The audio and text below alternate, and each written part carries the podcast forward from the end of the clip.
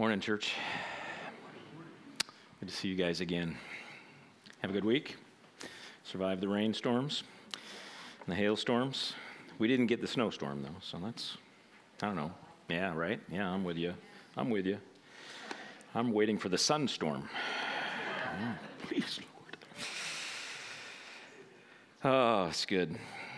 Um, so last week we finished. Uh, sermon series on uh, small sermon series on spiritual senses and and this week we begin another short uh, series on thy kingdom come.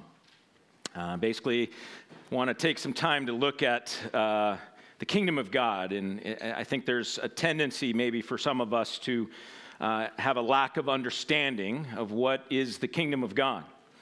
And uh, with that a, a um, sometimes we have a, a, proper understanding, but how we actually encounter or actually live out uh, our understanding of the kingdom of God sometimes is where the issue is. And so I want to spend some a few weeks here. I, I think we spend three or maybe four weeks on the kingdom of God, and then we jump into Easter, and so that's going to be great. Super excited about that. And uh, but. Uh, but I want to start with, you know, the passage that Laura mentioned uh, earlier, Matthew 6, 10, right? This is uh, the Lord's Prayer, right? Jesus gives us how to pray, right? And uh, the second uh, verse in that is, Your kingdom come, your will be done on earth as it is in heaven. You know, this is a great prayer, and it's a prayer that, you know, not that we have to pray by rote every day or, you know, over and over again or whatever, although some may do that. Uh, it's uh, it's a, a, great prayer, is in, in essence, as a, a way to kind of set up, you know, maybe some different things that we should be praying about on a regular basis at the very least. Uh, but this uh, portion of the prayer, I think, is important. Uh, because we need to understand that this is not just some uh, eschatological prayer, about hope for the future kingdom of God to come. Oftentimes, we can consider or think about the kingdom of God and we think that it's a future reality that we're waiting for. That someday it'll come, someday it'll, it'll get here, and, and then that'll be a great day. And so we enter into prayer by saying, God, we can't wait for that day when your kingdom come on earth as it is in heaven. I think that's a wrong perspective of the kingdom of God because this portion of the prayer is not just an eschatological prayer, it's also a contemporary prayer. It's actually a call to action. We're not just praying that God would have his way on earth, we're praying that he would help us to join him in that. We have to understand that the kingdom of God was inaugurated at the death and resurrection of Jesus. That's when it began, 2,000 some years ago now. It's not some future hope. It is a future hope, don't get me wrong. The fullness of the kingdom of God is to come, but the kingdom of God is here and now. Even Jesus, when he was on earth, as he was walking among his people and his disciples and among uh, different folks, he would over and over again say, Repent, for the kingdom of God is at hand. The kingdom of God is here. The kingdom of God is near. His point was it's not sometime 2,000 plus years down the road coming, but it's here now. We have to understand that on the cross, Jesus won the battle. He won the war against sin and death. And because he won the war, he is now seated at the right hand of the Father, and he is reigning right now. He is ruling the world. Everything is at his foot, right? Everything is under his feet. He is now in charge, he is in control. It is at the cross that sin and death were defeated. It was at the cross where Satan's power was removed. It was also at the cross where free will was restored. You know, before Jesus' death and, uh, death and resurrection, we were all stuck in our sin. We had no hope of being able to escape the chains of sin in our life and the death that was going to result uh, uh, from that.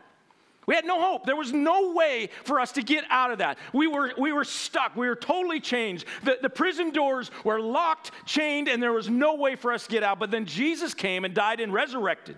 And on that resurrection moment, that not only the curtain was ripped from top to bottom, showing that he was now with us, but also the chains of sin and death fell off of all of our feet. Free will was restored in that moment. All of a sudden, every person in the planet, every person who, who, who, is, who, who was living at that time and who will live into the future, all of a sudden had the choice, once again, to choose whom they would serve.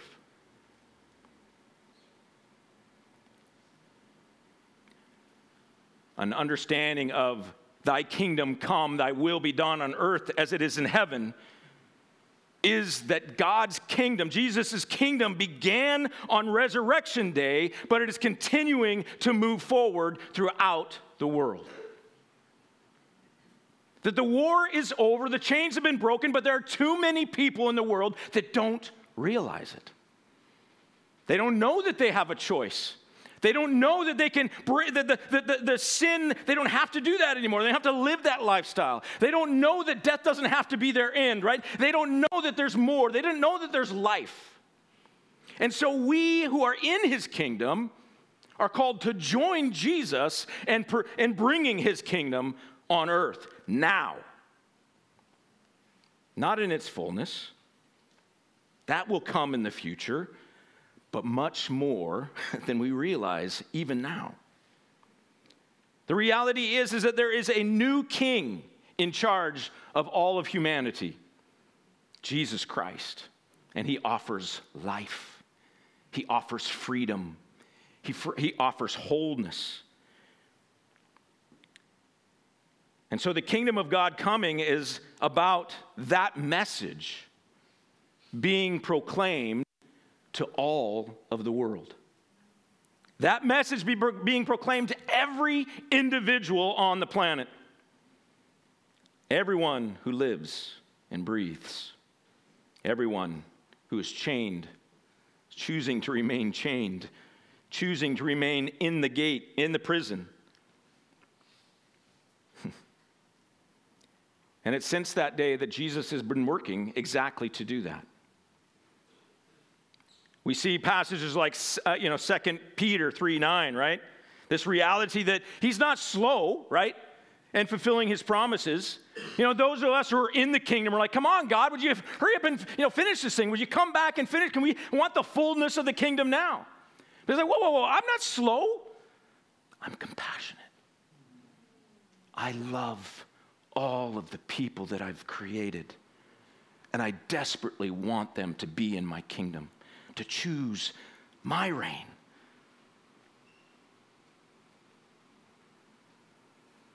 Jesus is constantly pursuing those who are stuck in that old world thinking, thinking that they have no hope, thinking that they just have to continue to deal with life as it is, thinking that death is indeed going to be their end. Jesus is continuing to pursue every individual, not just every nation, every individual, to offer them life and freedom and healing. And for us, as people of the kingdom, that is our task as well. I've said it many times, right? You know, if we're going to be, if, if we bowed our knee to Jesus as Lord, right? And if we're going to worship Jesus, then we're going to follow Jesus wherever he goes. And if we're going to follow Jesus, where does he go? He goes to the lost. You know, we so often, I think, you know, have this kind of perspective that, like, God, help me, help me, fix me, take care of me. And he's like, look at, look at, look, you already have it. You already have all that. I've already blessed you. You're in my kingdom. Do you realize the little things that you're dealing with right now, like this light in momentary trouble, like it doesn't matter because eternity is coming. And Eventually, it'll be all gone, and you have all eternity to celebrate and, and have a good time and not have to deal with sin or, or struggle or, or, or pain or suffering. All that's going to be gone. Yeah, but but do you realize, like, I need to find more lost people? There's more people that don't even have a taste of what you've got yet. If we're going to worship Jesus, if He is truly Lord of our life, then we need to be following Him. And what is Jesus doing? He is pursuing the people who aren't in His kingdom yet to reveal life and light in those dark places. We are called to join Jesus, right? Come and follow me. It's not just to the disciples, it's for all of us. Come follow me. To join Jesus in bringing his kingdom. To bring news of this new king who's ruling. To offer new life and freedom for captives. To pursue the hurting the despairing, and the dying.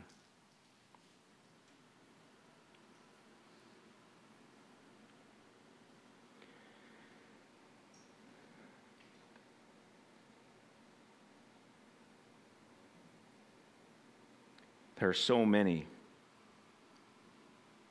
who are lost. We read this passage, but we need to read it again Matthew 9 35 to 38. And Jesus went throughout all the cities and villages, teaching in their synagogues and proclaiming the gospel and the kingdom and healing every disease and every affliction. When he saw the crowds, he had compassion for them because they were harassed and helpless like sheep without a shepherd. Then he said to his disciples, The harvest is plentiful, but the laborers are few. Therefore, pray earnestly to the Lord of the harvest and send out laborers into his harvest. There are so many who are lost, so many who are despairing, so many who are hurting, so many who are dying, so many who are continuing to be chained to their sin, continuing to despair about death. There's so many. The harvest is so ripe. We can too often look at this passage and think, well, ripe means that they're, you know, ready to receive Christ right now. No, ripe is, is the reality that there's so many out there that need to be picked off the vine. There's so many who need to know Jesus and accept him, and they're never going to know him. They're never going to accept him unless we join Jesus in going to them. There are so many hurting, despairing, dying people in our world. Can you see them? Are you aware?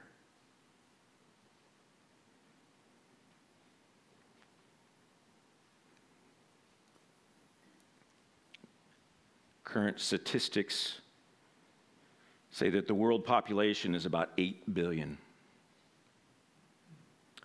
Also tell us that about 2.4 billion are Christian, half of those being Catholic.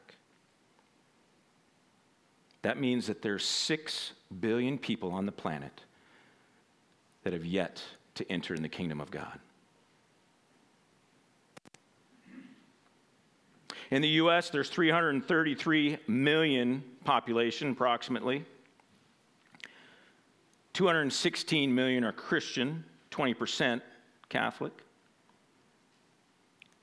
That means that there's 120 million in our nation alone who don't know Jesus. Let's narrow it down a little bit further. California. In California, there are 39 million people. 24.5 million are Christians. 28% of the 24.5 million are Catholic, which means that there's 15 million in California who don't know Jesus. The harvest is ripe. Just because we're a Christian nation, and yeah, our percentages are higher than the global percentages, doesn't mean that there are no lost people around us. 15 million just in our state. 15 million who don't know Jesus. 120 in our nation, 6 billion around the globe. The harvest is ripe. Can you see it? Do you even know one of the 15 million in California who don't know Jesus?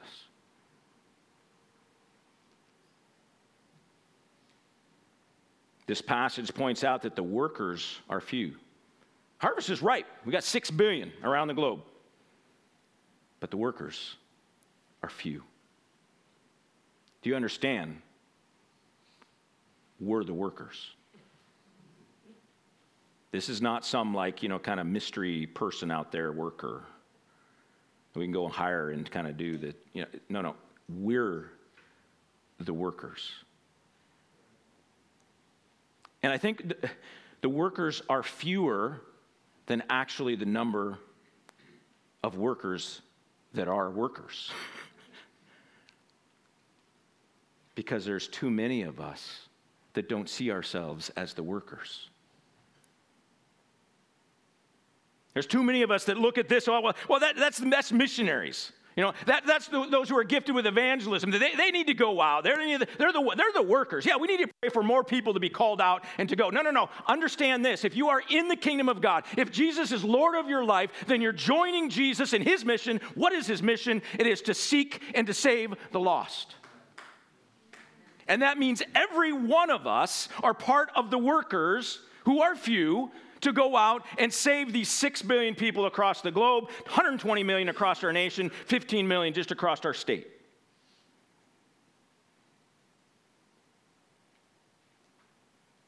The next verse uh, after Matthew 9 35 to 38 is chapter 10. So there's a chapter break. But the, the story continues, and I just want to read the next verse because this is a reality that we are the workers, but we are not alone and we're not ill equipped. 10, verse 1 of Matthew, and he called to him his 12 disciples and gave them authority over unclean spirits to cast them out and to heal every disease and every affliction. And this is not just for the disciples. This is all of the workers in God's kingdom. He has given us authority because we are with Jesus, right? We are His. We are His people. We have the authority to go and to proclaim the truth of Jesus, to reveal that there is a new king in town, but also to bring healing, to drive out demons, to bring freedom into people's lives. If we are going to be workers, if we're going to join Jesus in the work that needs to be done, we have to first of all have a compassion for the lost. And here I think is uh, the reality of too many, especially in America, who just don't have a compassion for the lost. We just don't care enough. Some of us, it's just a reality. We just don't know that many who don't know Jesus. Some of us just think, well, you know, I mean, I'm saved, so it's okay. Some of us are just distracted by life. Some of us are just busy. We got a lot of things going on. Some of us are just self absorbed.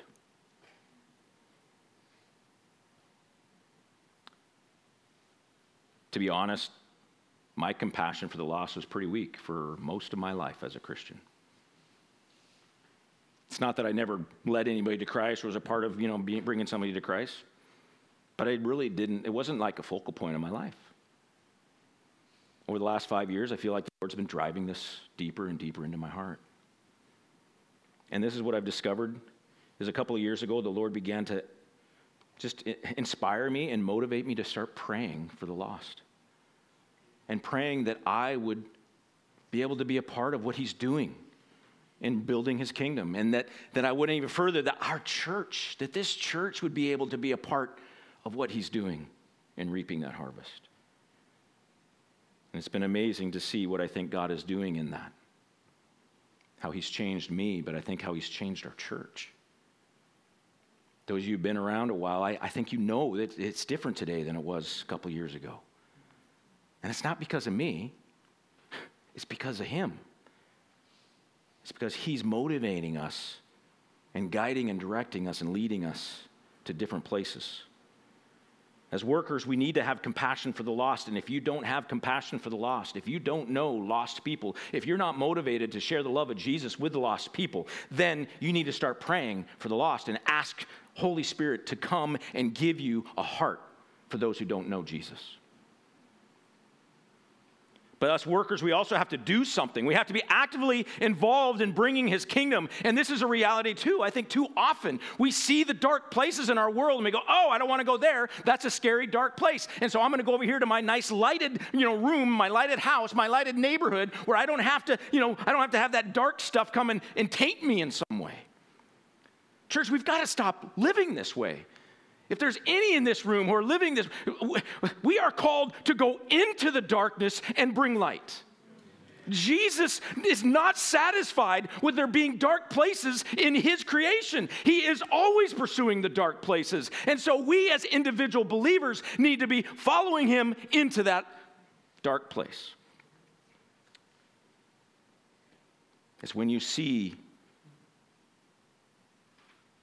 pain when you see suffering, when you see despair, when you see sorrow, when you see death. It is those things that we have to step into. Those are the dark places where people are despairing and they don't know what they're doing and they don't know what's happening and they're fearful and they're needing help. They're needing an answer. They're needing someone to come in and bring light into their darkness. Are you ready? Are you doing it? This is where Jesus is at. He's always working in the dark places. The Pharisees got all ticked off about it all the time. What are you doing hanging out with sinners? It's a dark place. It's not the healthy, it's, it's not the people who are in the kingdom of God that I need to save, it's those who aren't in the kingdom of God.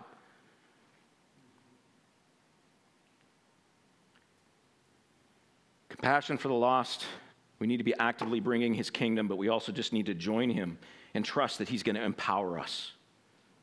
We aren't the light, Jesus is the light. And so when we step into dark places, we don't rely on our own ability to cast light into that spot. We rely on the Holy Spirit, we rely on Jesus to empower us, to give us the light that needs to be shine, sh- shown in that dark spot, to cast out demons, to heal every disease and affliction.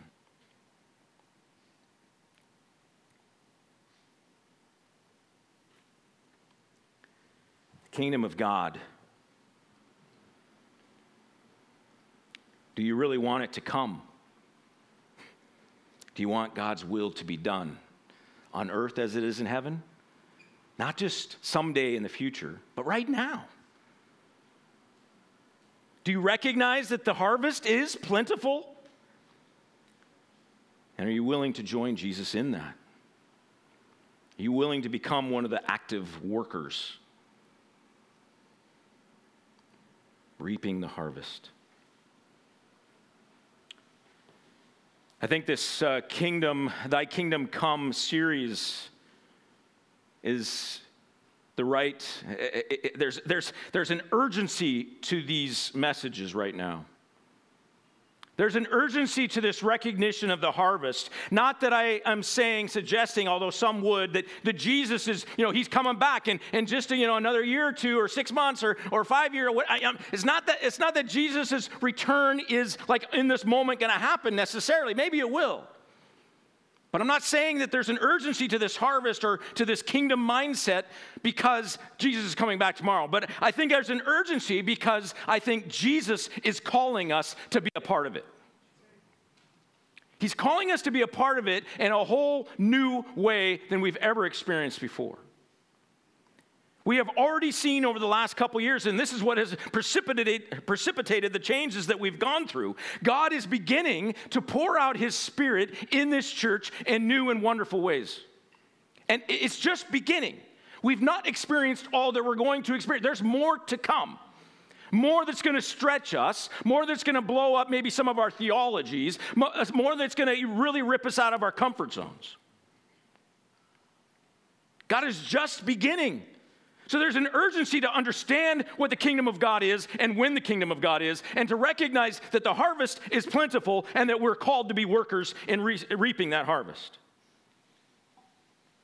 It's urgent because God is calling this church, not the church. God is calling this church to rise up for such a time as this. God is calling this church to step in, to join him in building his kingdom and reaping that harvest.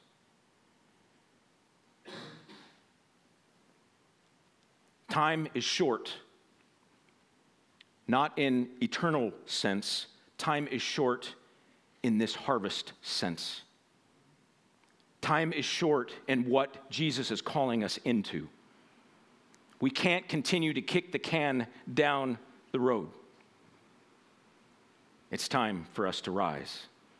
It's time for us to step in. It's time to follow Jesus into what he's calling us into. And he is calling us. This last summer, I had a strange thing happen to me. God showed up and he asked me this strange question. He said, Sean, what do you want? Now, I don't know, maybe God's asked you that before. Um, I, you know, I pray like most of you pray. I feel like I'm always asking God for something. You know, part of my prayers are always like, Lord, you know, empower me, give me strength, help me to hear from you, all these kind of things, and praying for our church and praying for different people that I know, my family, all this kind of stuff. And so it's kind of threw me off a little bit because it was different. God just shows up and he says, Hey, Sean, what do you want? Ask me for anything. Immediately after he said that to me, he brought to mind 2 Kings 4, which is the story of Elisha and the widow. In this particular widow occasion, again, there's a famine, and she has one container of oil left.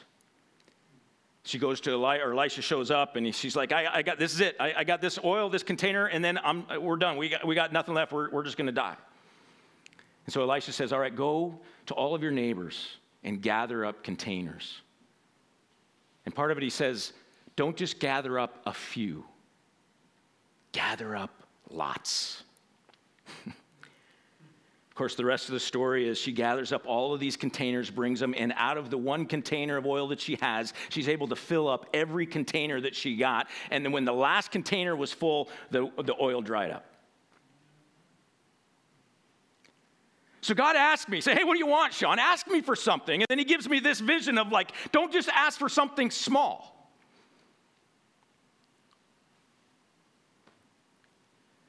So this freaked me out a little bit.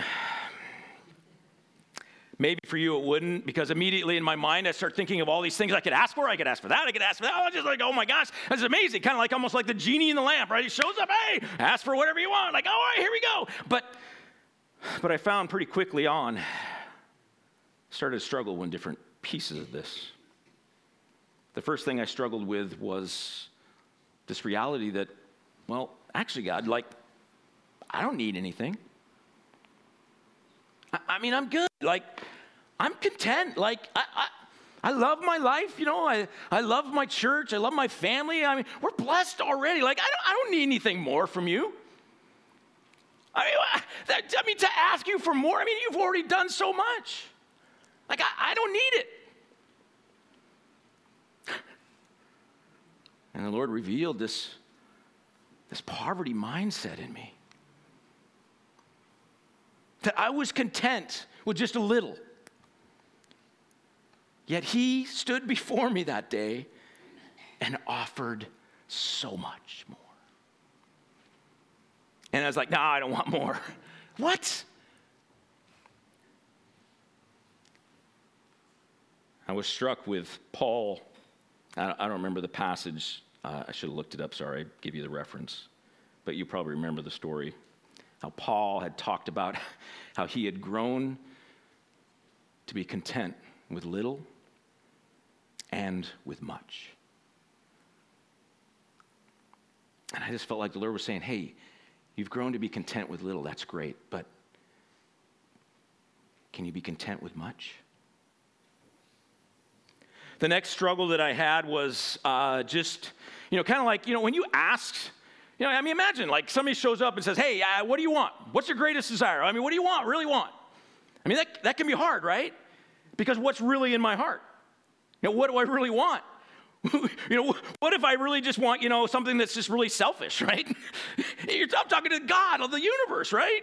He can do anything. And like, oh, hey, God, I'd like a, I'd like a yard that never have to weed. Ah, that'd be cool. Right? I mean, you know what I'm saying? Like, what am I going to ask for, right? What, what, what is my heart, what is my desire? What if it's something selfish? What if it's just something frivolous?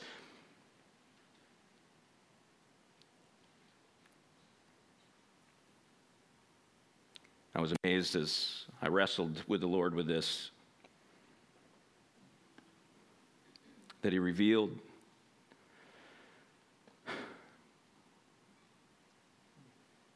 that,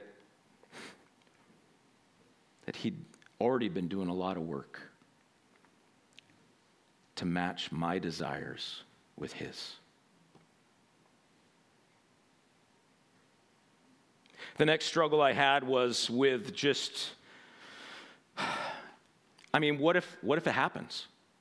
You know, I started to imagine some of the things I would ask for. And then, you know, kind of some big stuff, right? I was like, oh my gosh, that's probably what I'd ask for. And kind of starting to zero in on that. But I was like, well, wait a second, what if, what if he does that? What does that mean? I, have got a very clear theology against name it and claim it, man. Uh, we, we've seen it in our world, right? There's people out there, you know, hey, you know, Pastor Sean wants a new jet, and God told him that we need to have a new jet so he can spend more time in Florida and, you know, getting that sunshine, right? You know, or whatever, right? You know, I mean, I've seen it. Like, we can just, oh, we just, we just need to name what we want, and God will give it to us no matter what. And I've got a strong theology. So, God, what is, if I ask you for something and you actually do it, like, and it's some big, what do I do with that theology? Isn't it presumptuous to ask and believe that it's going to happen?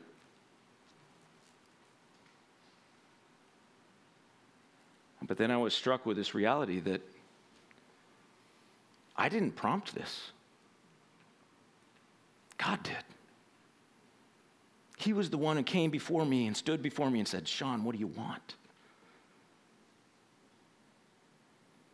The next struggle I had was the sacrifice. Now I was getting my mind around the things that I was going to, what I was going to ask. And as I contemplated what I was asking, all of a sudden it just struck me that, oh my gosh, if he does that, my life's going to change. It's going to be different.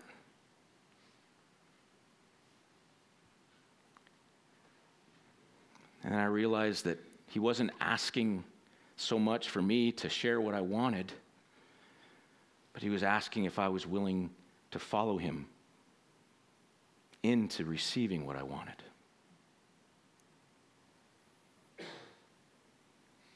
The responsibility of the blessing was beyond what I felt like I could handle. Finally, there was a struggle with the fact that I'm a pastor. And I knew that God wasn't just asking me, and that what I responded with, what I asked, wouldn't just affect me, it was going to affect this church. And I don't know uh, how well you guys know me, but you know, I, I don't mind taking risks in generally in my life. Like, do crazy things sometimes. But it's one thing for me and maybe my family to have to take that risk, but it's another thing when I'm asking a whole church to take that risk with me.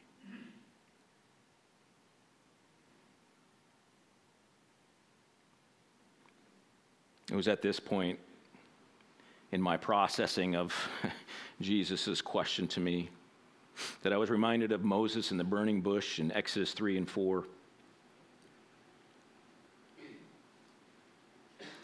God showed up before Moses and said, Hey, I want you to set my people free. And Moses came with all of these excuses.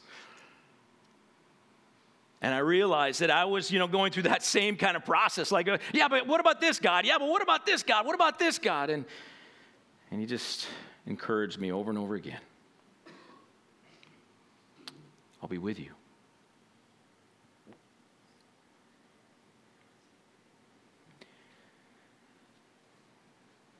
So, last about August,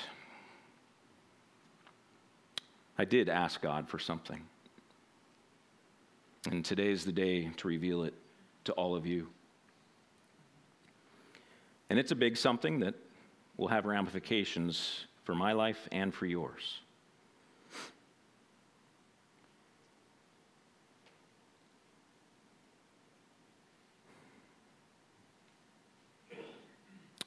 To start with, I asked the Lord for 50,000 souls. That this little church would have the privilege of joining Jesus and bringing 50,000 new people into the kingdom of God. In Reading and around the globe. The second ask, in some sense, is a little bit more challenging because of the way we view money in our day. But I also asked him for $50 million to help to accomplish this.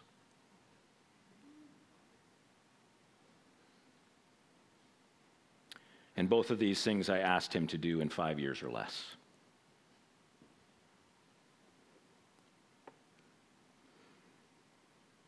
All of this is impossible for me or for our church to do.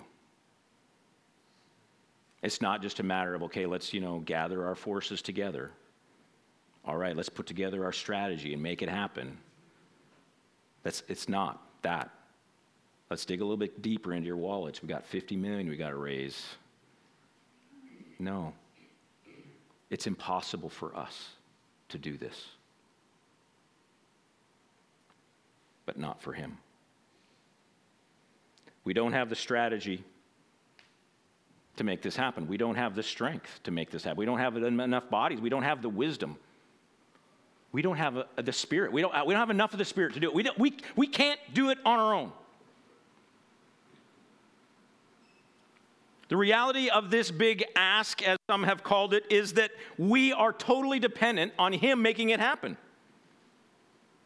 But that doesn't mean we don't have a role to play in it.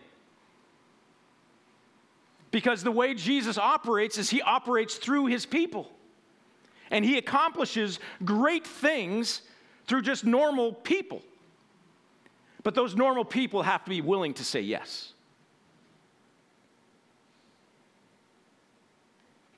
Like Moses, he is asking us to go and free his people. But the only way we can do it is if we rely on, trust in, and believe that Jesus will do it. And we have to be ready to follow as he leads.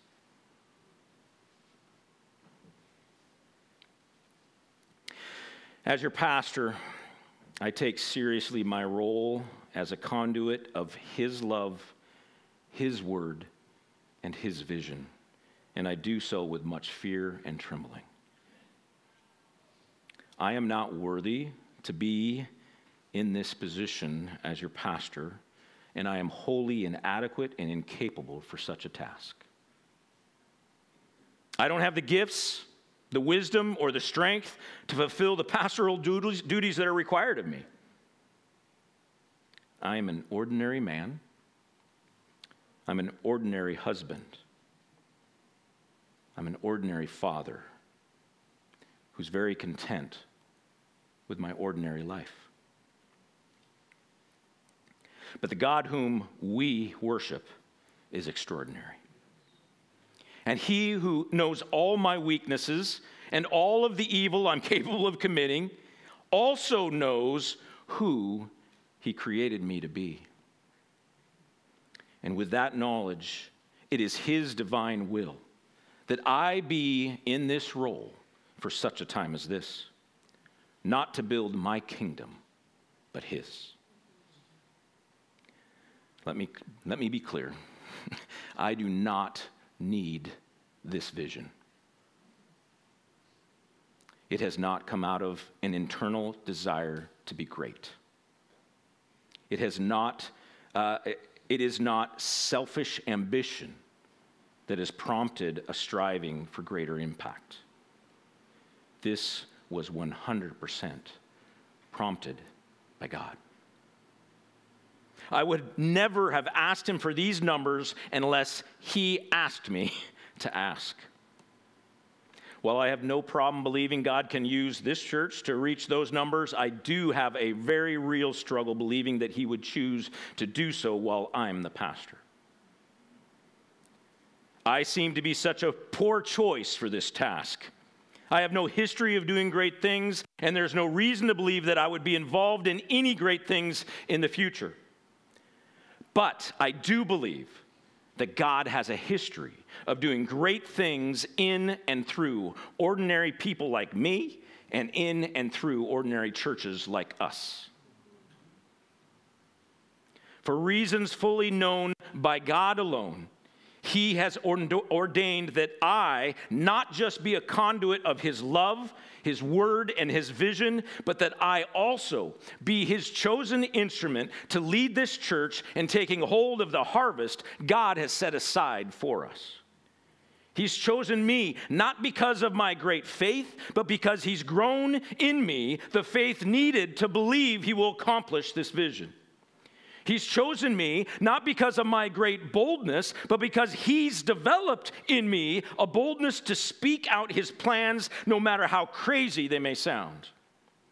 He's chosen me not because my great courage, but because through the years He's forged in my soul the courage to risk it all in following Him. But, church, it's not all about me. Despite this church being small, a little disorganized and struggling to stabilize after a couple years of transition, he's chosen to, he's chosen us to join him in reaping a bigger harvest. He's chosen this church not because we are the most evangelistic church in town, but because he has been growing in us a passion for the lost. He's chosen this church not because we've got a well oiled discipleship machine, but because He's developed in us a godly character ready to be passed on. He's chosen this church not because we've got it all figured out, but because He's forged in us a firm commitment to follow Him wherever He leads. Church, these are exciting times. The Lord has given us a vision of what He wants to do in and through us. But the question is are we willing to accept His call? Jesus never forces His will on us. We always have a choice. Indeed, every day we get to choose follow Him or not. Like Moses, we're all standing before a burning bush. And God has just called us to go and help his people get free. What are your excuses for not going?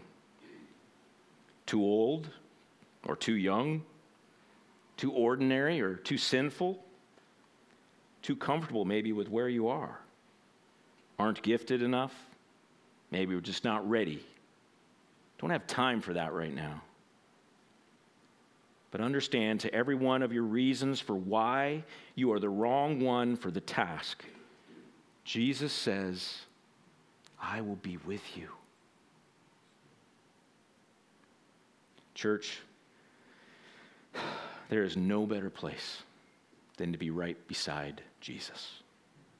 And there is no greater joy in all the world than to know that you are working with Jesus and that he is using you to build his kingdom. So, church,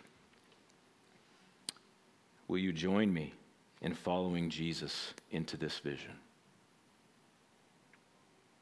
You don't have to decide today. The reality is, it took me a couple of months to process this. And it may take some of you some time to process it as well.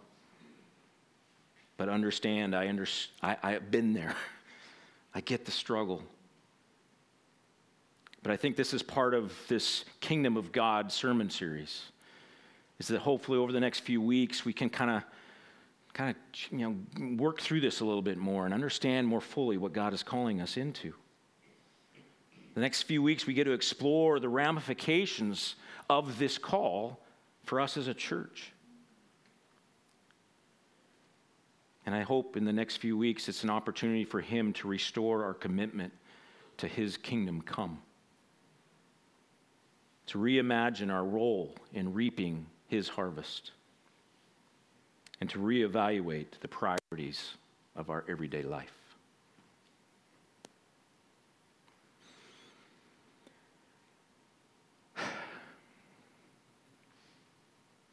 I don't know how we're going to do this. I have no plans. God has not given me any, like, you know, organizational details. He hasn't given me any, you know, amazing, you know, ideas. And trust me, I've been bugging him about it. Like, come on. I don't know how this is going to happen. But I know that he can do it. It doesn't make sense that he would pick me. It doesn't make sense he would pick our church. But that's what he does throughout Scripture, throughout history. He's always done this over and over again. So I'd encourage you to process this. Some of you are on board right now. Praise the Lord for that. Some of you are going like 50,000, that's nothing. We're, well, I'm going to blast that out of the wire. You're right. I think it's possible. Very possible. I was encouraged by Joe Weiss at our last elder meeting who has been recently reading the letters to the churches by Francis Chan. And in there, there's a portion where he highlights these different, like uh, about a, probably about half dozen, maybe eight different times in history over the last like 20 years where there's been much bigger outpourings of the Holy Spirit and reaping of the harvest by smaller communities than us. And so it's totally possible. So let's process this. Let's think about it. Let's ask Jesus about it. Are you ready? Would you be willing to ask Jesus for 50,000 souls.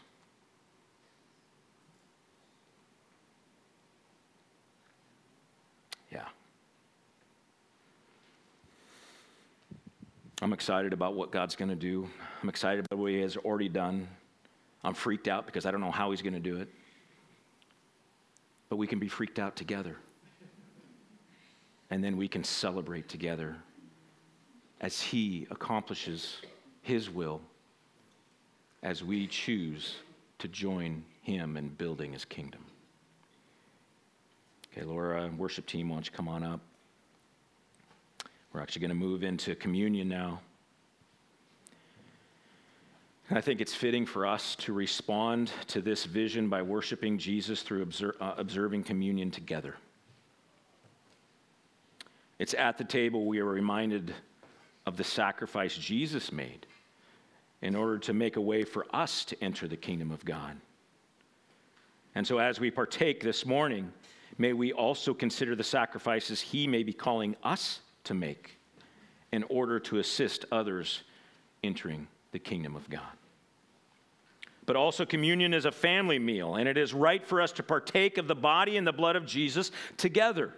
And as we do so today, let us consider how we can be more fully united as we join Jesus in fulfilling his vision. The reality is is we need each other. If we're going to follow him into this, we need to do it together.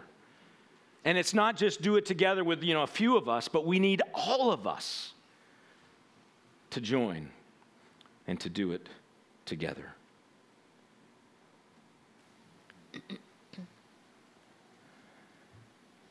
Let's pray. Oh Lord, I, I don't understand your economy. I don't know why you operate the way you do. Your thoughts are just, they're higher than my thoughts. Your ways are way out of, out of my zone. But I see throughout history, Lord, for whatever reason you've chose well, let's just say you've made surprising choices. But then you've done miraculous things. And part of the reason you do miraculous things through people that people others wouldn't have picked is because you get the glory. Lord, thank you for allowing us to be a church that gets to see front row seats to see you get the glory.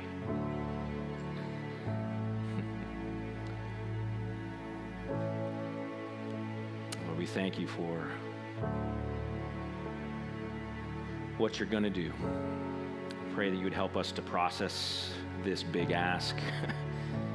help us to process saying yes to you in the midst of it. Help us to see your face. Help us to know what you're calling us to. And Lord, I pray that you would make this vision, make this call to every one of us individually and personally.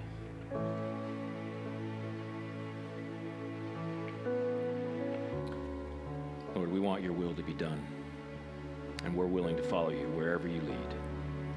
So come and have your way. In Jesus' name, amen.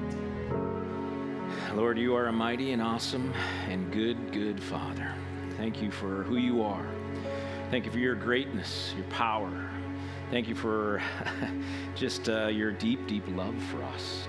And Lord, thank you for the privilege of getting to join you in what you're doing in this world. Lord, uh, it's so far beyond our capability what we feel like you're calling us to. Lord, but but you can do it. and it's not about us, it's about you and your glory. So, Lord, I pray that you would help us to come alongside you in that. Lord, help us to just uh, not be worried about how we're going to get there, instead, just be worried about what you're calling us to do next. Lord, that we would say yes over and over and over again to the little baby steps that you lead before us. And that as we do that, we indeed would get to see you glorified. That we indeed would get to reap that harvest with you. That we would be able to join you, saving this world and bringing your kingdom on earth as it is in heaven. Luke 4 18 and 19. And Jesus said, The Spirit of the Lord is upon me, because he has anointed me to proclaim good news to the poor. He has sent me to proclaim liberty to the captives and recovering of sight to the blind, to set at liberty those who are oppressed, to proclaim the year of the Lord's favor. Lord, may we join you in these proclamations and in these acts in bringing freedom. In Jesus' name. Amen. Thank you, church, for uh, being here with us this morning. Thank you for exploring this with the Lord and allowing Him to speak and reveal His truth for you. I'm excited to see what God's going to do with this. Again, I don't know how, but I know that He's moving, He's working, He's acting, He's having His way already, and may He continue to do so. If you'd like to continue to worship, we would love for you to continue to do so right here in this space keep the lights a little bit lower and keep the music going and give you an opportunity to continue to respond to the Lord in worship.